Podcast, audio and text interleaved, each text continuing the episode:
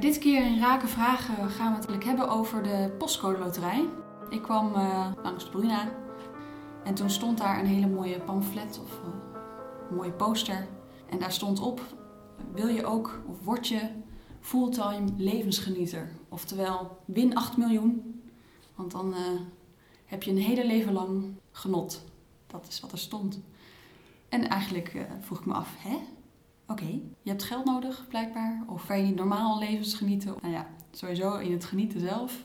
Wat moeten we daarmee? Dus ja, mijn vraag is ook van uh, hoe kunnen wij dit lezen, zeg maar? Hoe kunnen wij hier betekenis aan geven? Ja. ja. Nou ja, het is een trend die je tegenwoordig heel veel ziet. Dat alles wordt uitgedrukt in geld.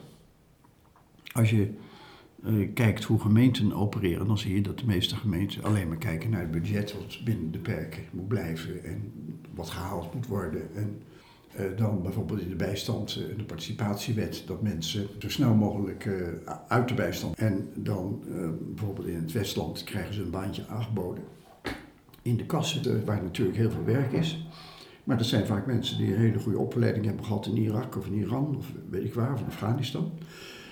Waarbij je je af kunt vragen, ja, is dat nou voor die mensen helpend? Maar het is duidelijk dat het getal zegt, zo hebben we asielzoekers die snel aan het werk komen. En B, eh, de, de, de bijstand wordt op die manier terugverdiend.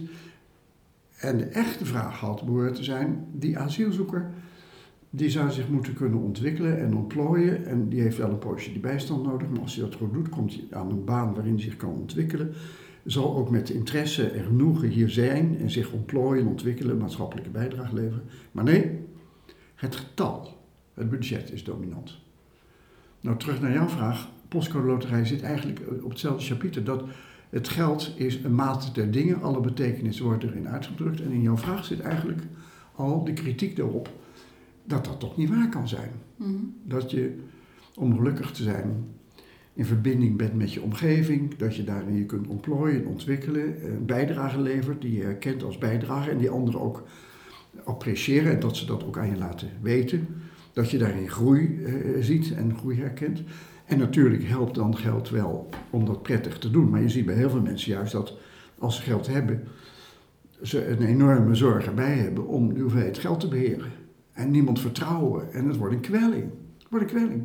Dus dat hele die hele manier van vermarkten van de postcode loterij, dat je alles in geld uitdrukt. En dat zit in je vraag, is een versmalling van de realiteit waar je, waar je u tegen zegt. En ze lossen dat markttechnisch dan wel een beetje op door goede doelen te hebben waar ze nog geld aan geven. Maar ja, uit dit soort elementen en ook uit veel meer elementen blijkt steeds opnieuw dat het moet iets concreets zijn wat hun marketing helpt en wat je in geld kunt uitdrukken. Nogmaals, het is niet bij de postcode loterij alleen. Dit valt jou nou op. Maar als je de krant leest of naar de televisie kijkt of naar het parlement, dan zie je dat het altijd gaat om geld. Het mhm. effect ervan is dan ook dat je centraal ziet staan besparingen, budgetten, maar nooit hoe iets zich kan ontwikkelen en nooit hoe een economie zich kan ontwikkelen en wat dat oplevert. En nog laat staan dat je iets terug hoort over wat dat zou kunnen doen voor mensen en hun geluk. Je vraag zit in het hart van de problemen van deze tijd. De versmalling van betekenis, de vernietiging van betekenis. Door alles in geld uit te drukken. En de kritiek die je daarop hebt. Dankjewel.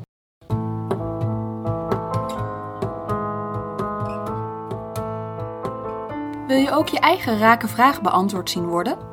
Stuur dan een mailtje met je vraag naar czen